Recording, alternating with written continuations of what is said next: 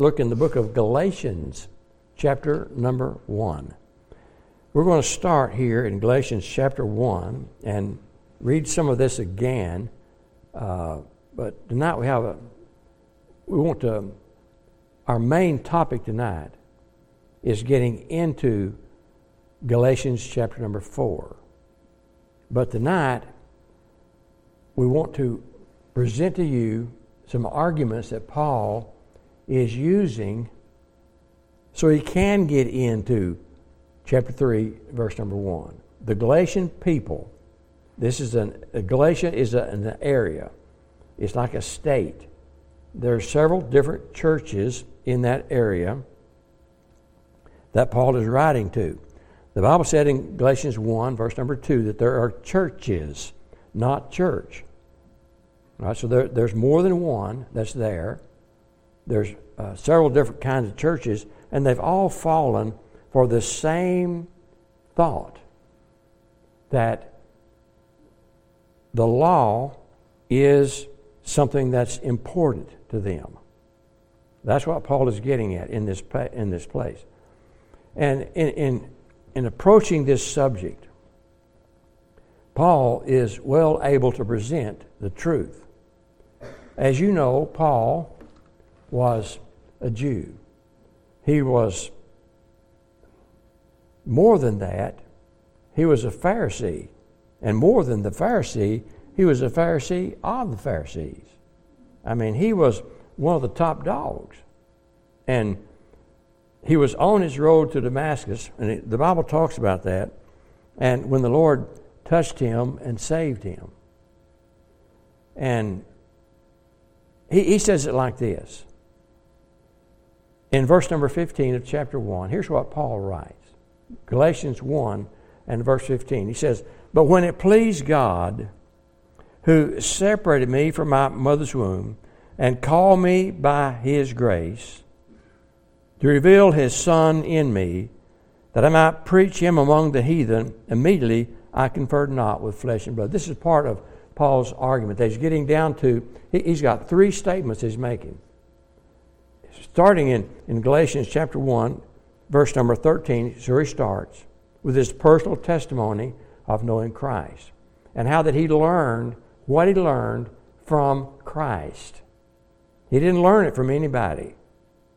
What he learned, he learned from Christ. And Jesus Christ is a real good teacher.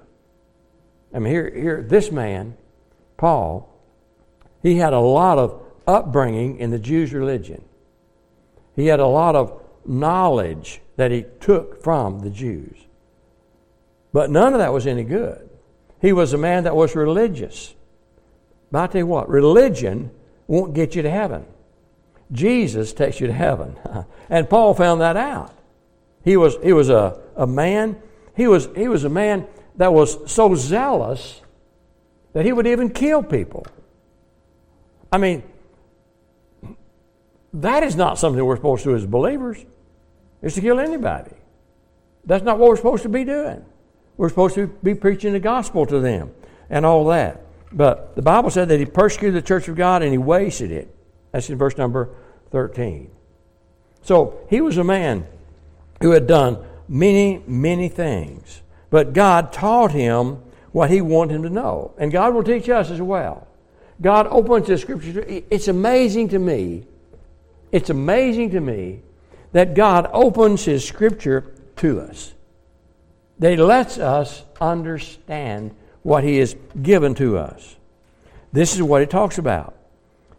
This is his first argument that God taught Paul. That's his first argument that God taught him. And God will also teach you what you need to learn. God will let you understand Him and His doctrine. The Bible said in verse number 17, He says, Neither went I up to Jerusalem to them which were apostles before me. So, Paul, he didn't go to Jerusalem. He didn't go and talk to people that was apostles before him. He didn't do that. That's not, that's not what God called him to do. Instead, God learned from Paul. Uh, Paul learned from God. And this is what we need to do. We need to learn from God what He wants us to do. And God will make it very clear to us exactly what He's saying and what He wants us to do. He says, Neither went I up to Jerusalem to them that, which, which were apostles before me, but I went into Arabia and returned again unto Damascus. Then after three years, I went up to so he was he was gone for three years.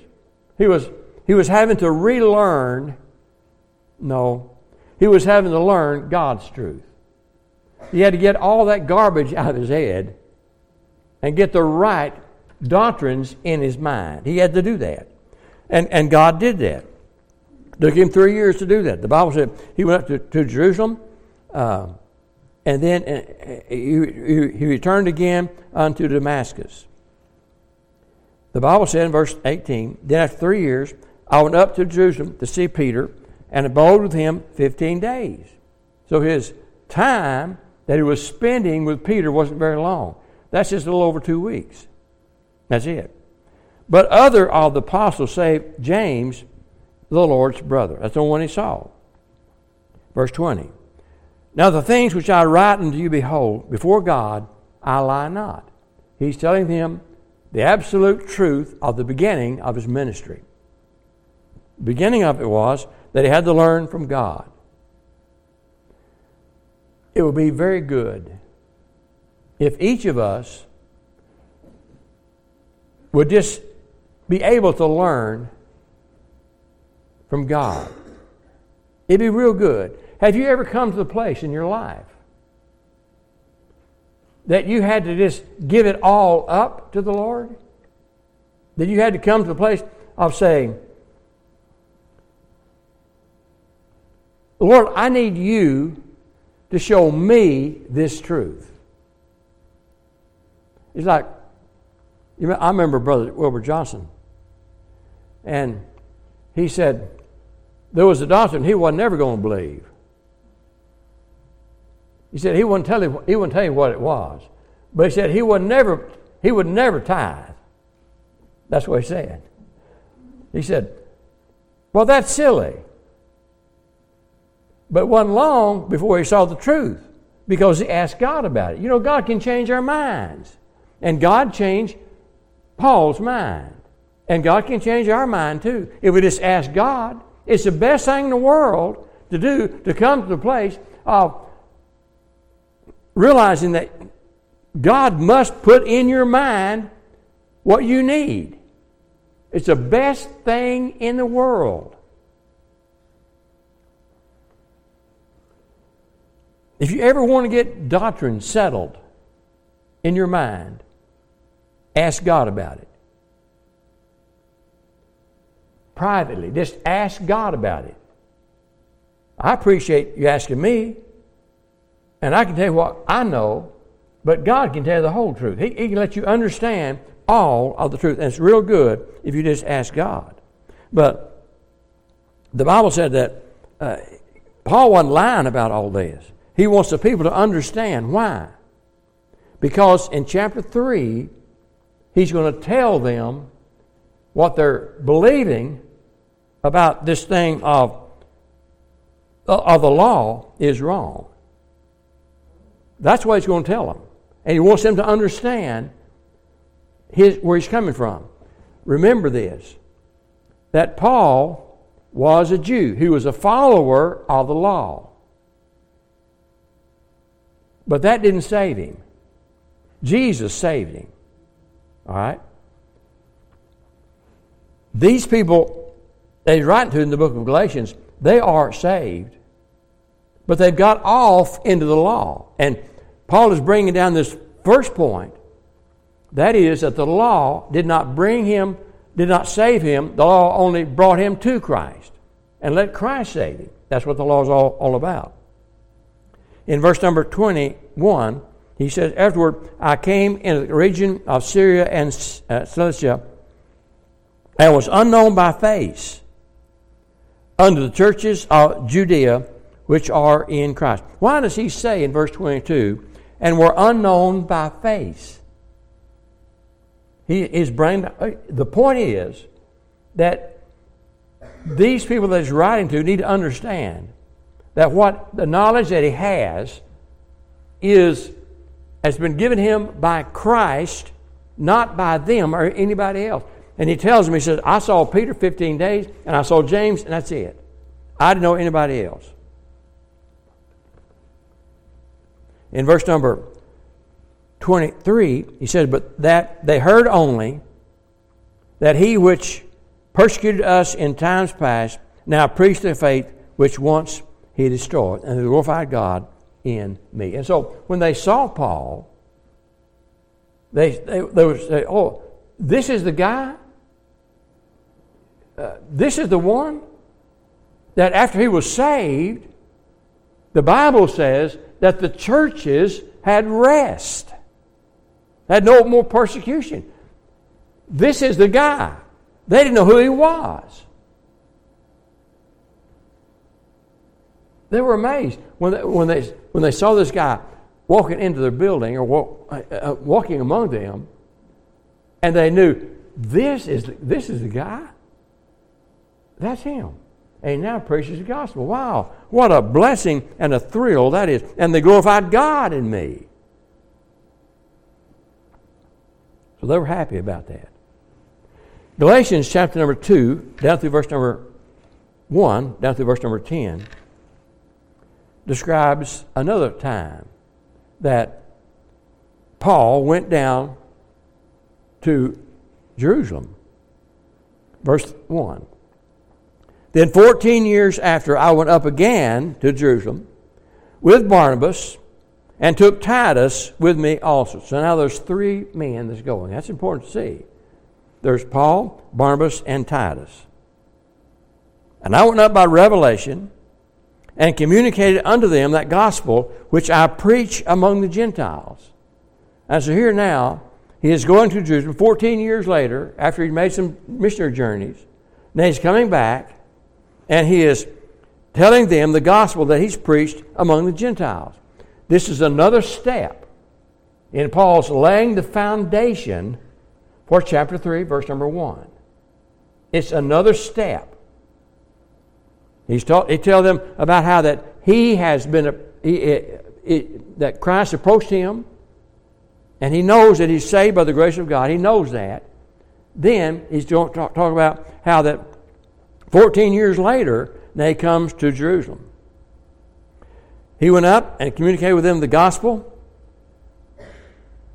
He, wanted them to know that he had preached the truth.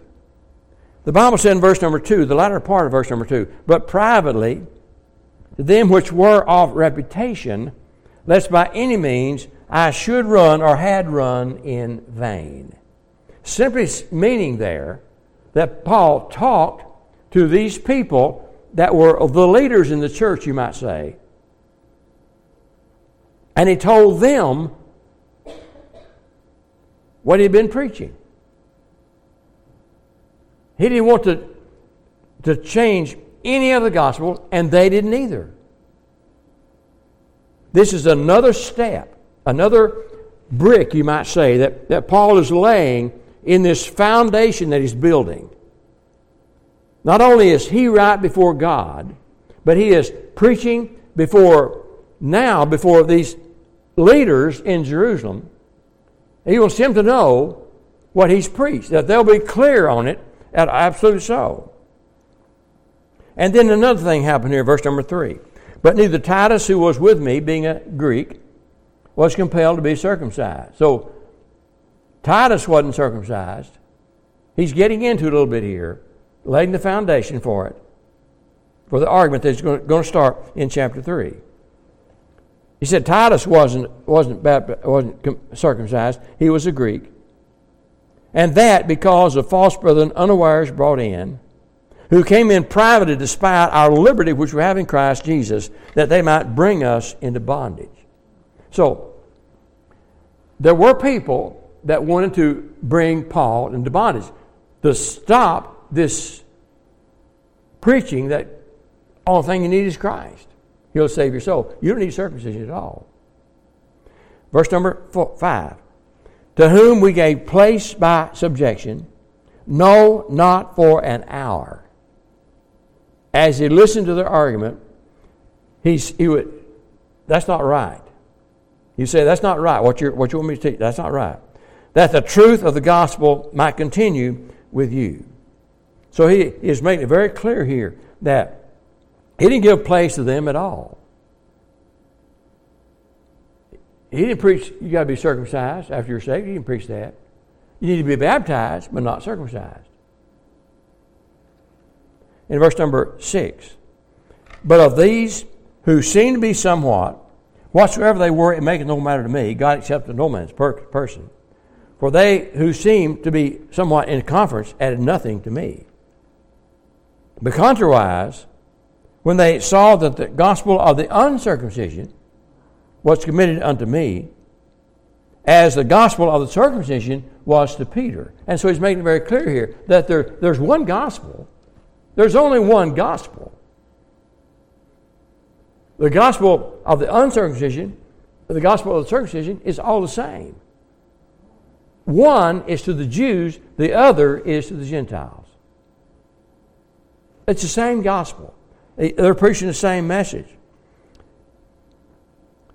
The leaders of the church, when they understood that the gospel of the uncircumcision, in other words, that Paul, as a Jew, as a circumcised Jew, was called of God to preach the gospel to uncircumcised, they said, Glory to God, go and do. They also said Peter is a leader in the church at Jerusalem. And so he's a, has the gospel of the circumcision. So let him preach the gospel of, circumcision to them. That's fine. In verse number 8, for he that wrought effectively in Peter, to the apostleship of the circumcision, the same was mighty in me toward the Gentiles. Who is he? In verse number oh, verse number um, eight. Who is the first he there? For he that wrought effectively in Peter, that's Christ, that wrought effectively in Peter, to the apostleship of the circumcision, that is Peter was the leader of the Jews. Then the Bible said the same was mighty in me toward the Gentiles. And so Christ was mighty in, also in, in Paul. He was able to preach to the Gentiles. He did a great work, as Peter also did a great work.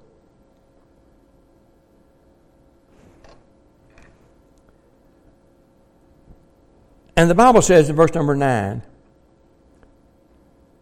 and when James, Cephas, and John who seemed to be pillars. They were the kind of, of leaders in the church at Jerusalem. They were the leaders there. That's, that's where Paul went back to in, in chapter 2, verse 1. That's where Paul went back to, was to the leaders, uh, to the Jerusalem church, and there he, he found these leaders James, Cephas, and John. Cephas is Peter. That's who he is. He said, They seem to be pillars. Perceive the grace that was given unto me they gave to me and Barnabas the right hands of fellowship, that we should go unto the heathen and they unto the circumcision. Note some words here.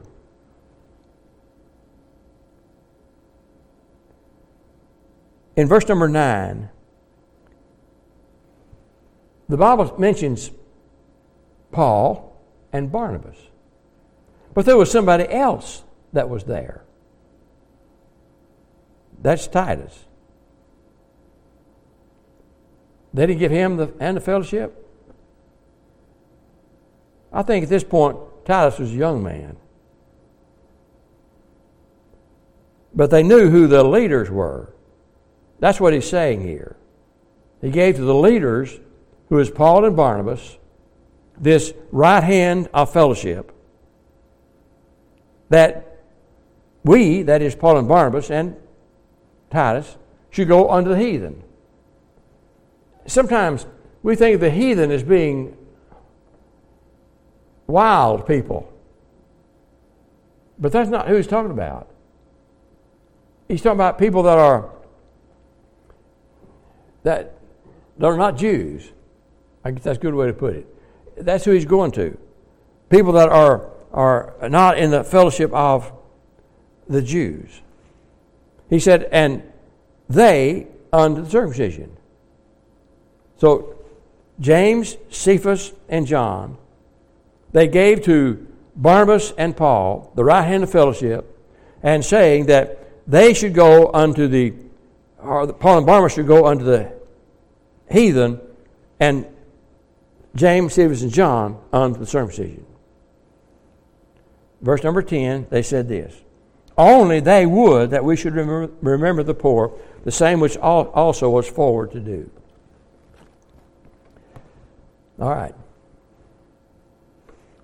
That's point number two. And remember that Paul is working toward this, the rest of the book.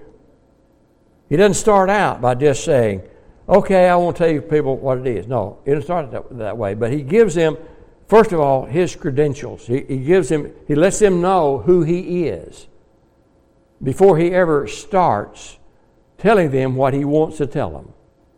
He gets their attention first by this. This is the undeniable facts of it all.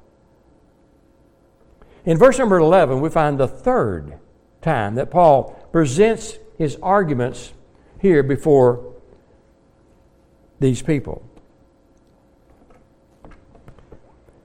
But when Peter was come to Antioch,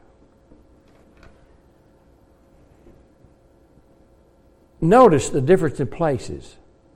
In verse number 11, it's Peter that comes to Antioch.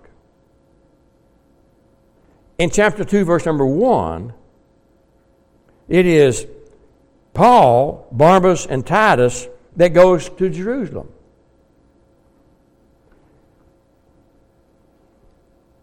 In verse number 11, Peter has left Jerusalem. Now he's going to Antioch. And you'll see what he, what he finds there. In verse number 11, when Peter was come to Antioch, I withstood him to the face because he was to be blamed. What? Paul, an apostle, is getting on to Peter, an apostle. I thought they had an agreement. They did have an agreement. They did. But Peter broke that agreement. We mentioned that this morning, and very, very briefly in passing. And here's the reason for it in verse number 12. For before that certain came from James, he did eat with the Gentiles. Notice what he's saying here was that before certain came from James, that is, came from the church where James was one of the leaders, Peter ate with the Gentiles.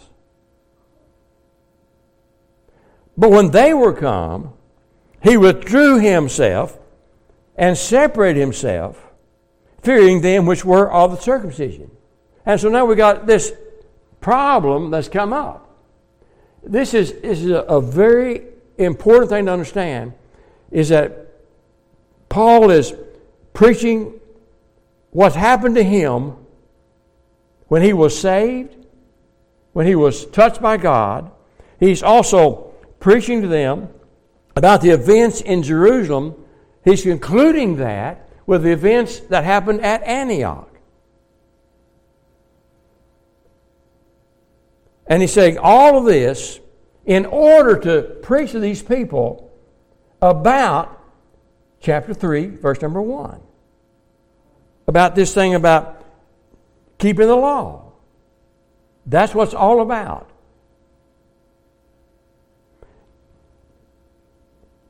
Now, notice in verse number 12 that before certain came from James. So, so in verse number 11, Peter had come to Antioch.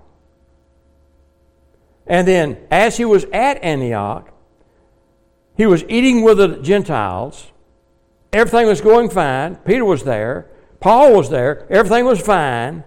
But when certain others came from James, that is, came from the church at Jerusalem, then Peter withdrew and separated himself, fearing them which were of the circumcision, fearing those that were Jews. That's what he did. The gospel hadn't changed at all. The gospel is the same, same as always been. But Peter, fearing those of the circumcision, has changed just a little bit in order to conform. That's what he's done. Some, somebody says, Peter shouldn't have done that. Yeah, that's right. But let's not blame Peter too much because we're just people too. And we can, we can fail miserably in doing what we should be doing. So we don't want to blame Peter at all. In verse 13, the Bible says this And the other Jews dissembled themselves likewise with him. So not only did Peter stop uh, going around the, the church members, was so confused, the Bible says that other Jews that were with him also followed him. Insomuch that Barnabas also was carried away with their dissimulation. And so here, even Barnabas was carried away with it. Barnabas had been with Paul on a missionary journey. Barnabas had preached the gospel among the Gentiles. He, he knew them. But Barnabas was so carried away with it. He didn't know what to think about it. He was having confusion as well. You see, what Paul is doing is drawing these people in. He wants them to understand that he knows what he's talking about. He wants them to get it. He wants them to, not to be ignorant of this at all. He wants them to understand that even Peter was subdued by it. Not only was Peter do it, but Peter withdrew himself, and the other Jews were too, and even Barnabas was getting carried away with it all. He wants them to understand this very vital truth.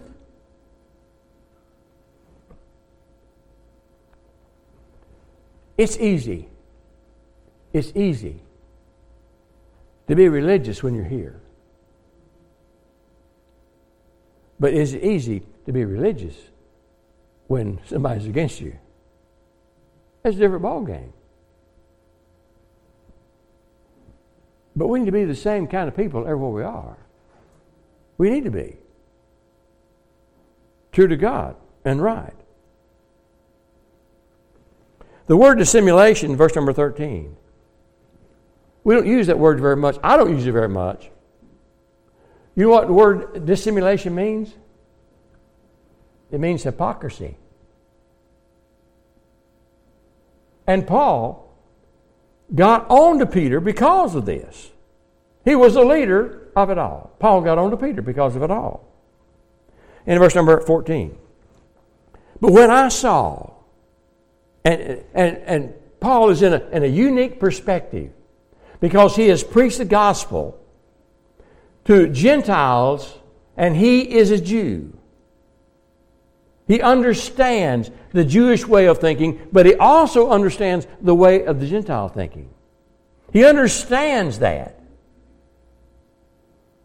He says, When I saw that they walked not uprightly according to the truth of the gospel, I said unto Peter before them all. I don't think that Paul was belittling Peter. I don't think that at all. Paul was going to instruct Peter. No doubt, there's no doubt in my mind that this would cause some embarrassment on Peter's side. Anybody that's considered to be a leader, when they have had the, the gospel truth, when God has blessed them in such a great way, and a great way as Peter as Peter's been blessed in such a marvelous way. But in this thing, he was wrong. And Paul rebuked him before them all. And he said this to Peter. Verse number 14, middle part of the verse. If thou, being a Jew, liveth after the manner of the Gentiles, and not as do the Jews, why compellest thou the, Jew, the Gentiles to live as do the Jews? We, as he takes himself into the category, he said, We who are Jews by nature, and not, Gentile, not sinners of the Gentiles. And so he said, We have our own problems. We have, we're Jews. We have our own problems. We're, we're, we're sinners ourselves. We have our own difficulties. And not sinners of the Gentiles, knowing that a man is not justified by the works of the law, but by the faith of Jesus Christ, even as we have believed in Jesus Christ, that we might be justified by the faith of Christ, and not by the works of the law. For by the works of the law shall no flesh be justified. I want to stop right there a second. And notice this. What Paul says in verse 16 knowing that a man is not justified by the works of the law. Know that word justified means to be made right before God. We're not made right by what we do. How are we made right? The Bible said in verse number 16, but by the faith of Jesus Christ. Don't say that it's my faith that has saved me. Your faith never did save you. You're not saved by your faith. You're saved by. Salvation is a gift that God gave, and God gave you the faith to believe in Him. You didn't have the faith by yourself. Faith is, is what God gives, He gives it freely. See that? He said, but by the faith of Jesus Christ. A man is justified, that is made right before God by the faith of Jesus Christ. Even we have believed in Jesus Christ that we might be justified by the faith of Christ. That's how we're saved. Faith is what God gives unto us, it is a gift. What a blessed gift it is. It's a wonderful gift. I tell you, this gift of eternal life, the gift of faith in Christ. The only way that a person can ever be saved is when they realize that they're lost and they need something they can't supply for themselves. They cannot supply for themselves. They cannot. Until a person realizes that they're lost. They're lost. They're lost. They cannot save themselves. It's then that Jesus gives that faith. And he gives a good job. He, he, he saves completely. I mean, he does it all. The Bible said in verse number 16, he says that we might be justified by the faith of Christ and not by the works of the law. Nobody is ever saved by the works of the law. Nobody. I don't care how many times it's preached, it's, it just won't happen. A person is lost, they need Jesus Christ to save their soul. Nobody else can save them. They must come to the place of realizing that no work that they ever do will ever be good enough. No work they ever do. Only by the faith of Jesus Christ. And, and understand again, I'll say it again, that that faith is what is a gift from God. It, it, it's, it's His kind of faith that He gives to us. It's a supernatural, out of this world believing in Christ. That's what it is. That's what it amounts to. The Bible said in verse 16, the latter part of verse 16, For by the works of the law shall no flesh be justified. And Paul is get, getting into this thing about keeping the law. This is the third point that he's making.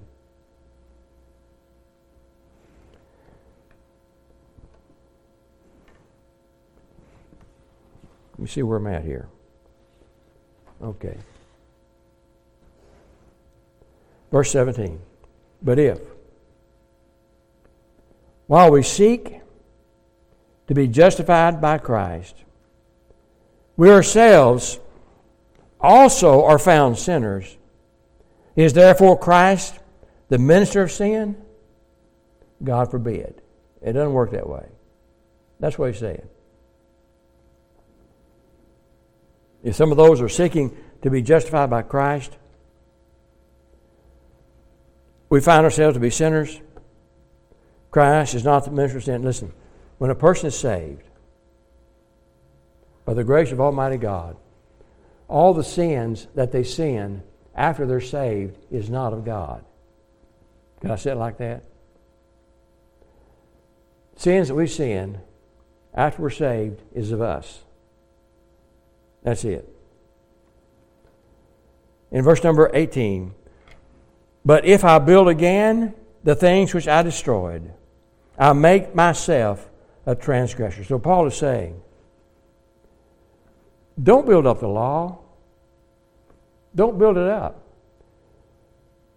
The law was never given to us except to show us what a desperate sinner we really are. The, the law was given to us to, to, to show us that we're no good at all, that we, we cannot have any good about us at all, that we need Christ.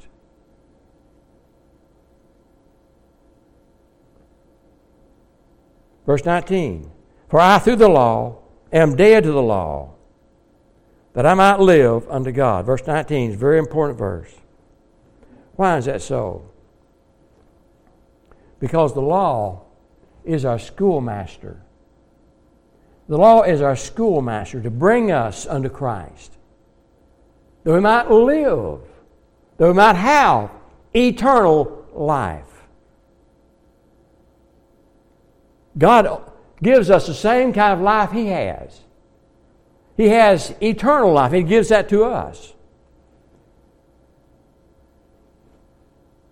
But the Bible says that I, through the law, so Paul came to salvation through the law, and the more they tried to keep the law, the more that he saw he's, he couldn't keep it.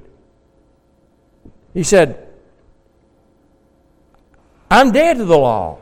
The law cannot save me. To be dead to something is to be unable to touch it all. It can't do it. But he's alive through Christ. That's what salvation really is. It gives us a life in Christ. In verse number 20, he says this as he concludes this thought, he says, I am crucified with Christ. I, I pray that each one of us will also be crucified with Christ. Paul said, I am crucified with Christ. Somebody said, every saved person is crucified into Christ. I say no. Every saved person ought to be crucified unto Christ. But some saved people are not. I don't think Lot was.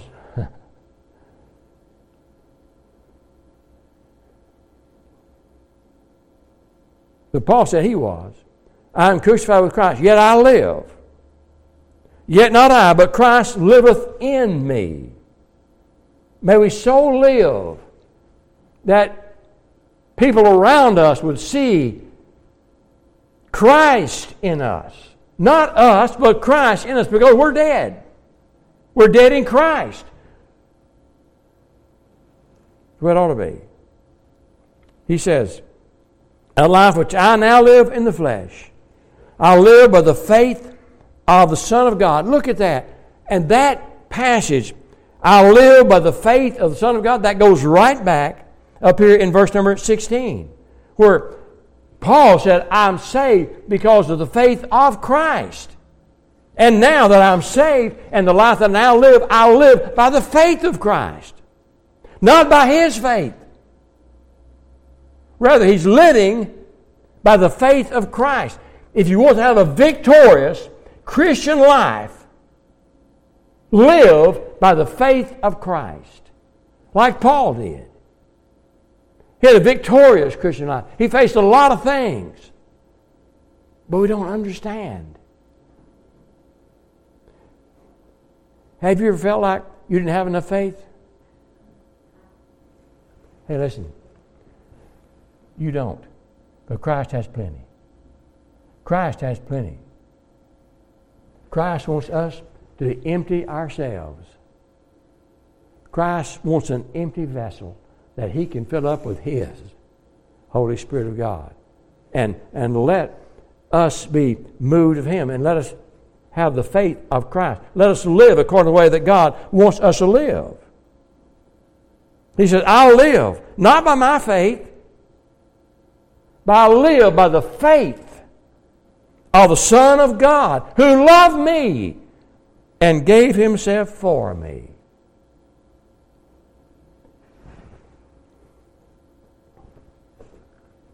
Then he says in verse number 21 I do not frustrate the grace of God.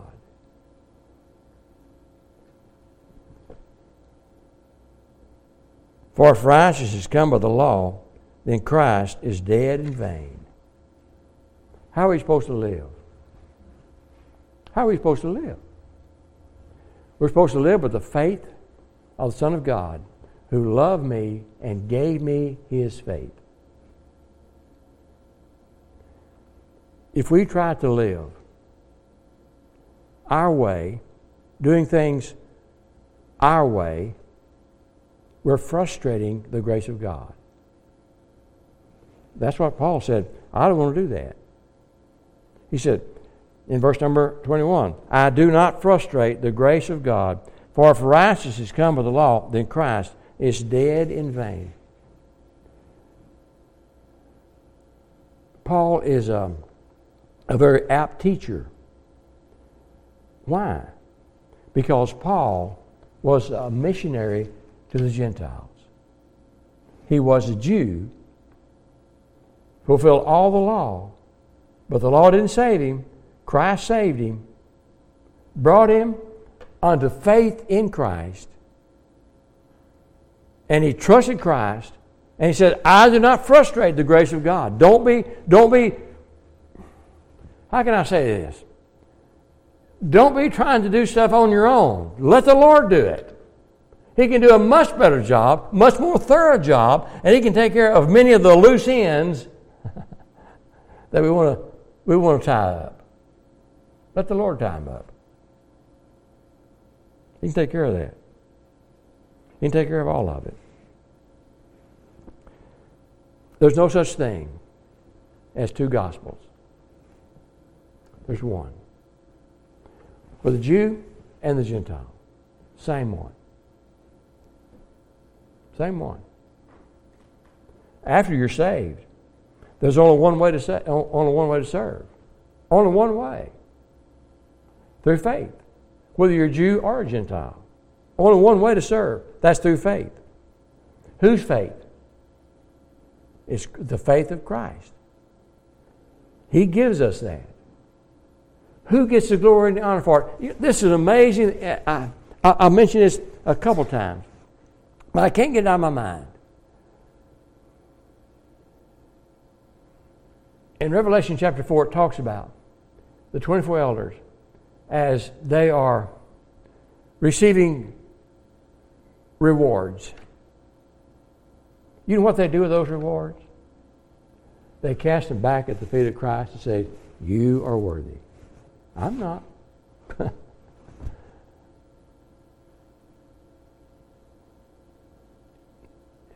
Christ is the one that saved our soul. Christ is the one that, that we work for. Christ is the one that gives us the faith to work with. And these three thoughts in Galatians 1, in Galatians 2, there's two thoughts in Galatians chapter 2, lead Paul into presenting to the Galatian people his understanding of what he's going to say next. And look what he says in chapter 3, verse number 1. Look what he says. O foolish Galatians, who hath bewitched you? He couldn't have said that without saying the first two chapters. He couldn't have said that. He would have come off as arrogant. But now they'll understand where he's coming from. And remember that he is a Jew that has been saved, led by God to preach the gospel to the Gentiles, not to the Jews. Peter was, a, was saved and preached the gospel to Jews circumcision and the uncircumcision. And now, Paul is writing this letter to churches of Galatia, that's uncircumcised Gentiles, that they would really understand what faithful service to God really is.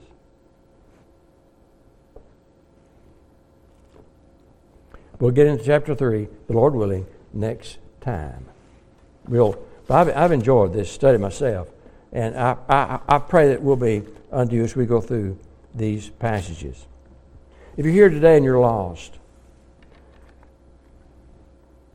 I remember being lost. I remember it very distinctly. You know, before before I was saved, I I enjoyed going to church. My daddy made me go to church, and I, I enjoyed going. But after a while, the preaching didn't get to be very pleasant. After a while, the Sunday school lessons didn't get to be very pleasant either. I remember I had a Sunday school teacher, and every now and then, about every couple three months, he would say, "How many of you are, are how many of you are saved? How many of you are lost? I want to see your hands." So we'd raise your hands. If saved or lost, you raise your hand. He said, "Well, I just want to know because I didn't want to miss anybody. if you're saved, I want to know about it." That's what he'd say. So I say the same thing to you. I, I remember what, what it is to be lost. I remember that. I remember the doubt, confusion, and all that. But I tell you what, Jesus Christ washed away my sins, His own blood. This is, it's a gift. It's a gift. You understand? It's a gift. It's not something that I can give to you. It's something that Christ can give to you. He can freely give it to you. It, it's a gift. It's free. He paid it all. I didn't deserve it, didn't earn it, didn't work for it. It's a gift. He can give it to you too. If you're lost, he said, Come unto me. I'll, I'll wash away your sins. That's what he said. So trust him today is our prayer for you. Okay, uh, brother, you come please with sing a song of invitation. Yes. Who, who led singing anyway? Okay, I wasn't sure who it was. Okay, okay. Let's, let's, uh, let's go, Lord, in word of prayer, if you would, and ask the Lord's blessings upon us as we uh, sing this song. Our Heavenly Father, I pray, Lord, that you might bless tonight. Lord, I trust, Lord, that you might bless those that are lost, that they might come to know you, free pardon of sin. I can't save them. Lord, this church can't. As much as we want to see them saved, only you can touch them. Lord, I pray that you would. I ask you, Lord, to forgive us for our sins. Help us to, as we uh, minister to this people, that your will might be done. Forgive us and bless us. Keep us from harm. Watch over us.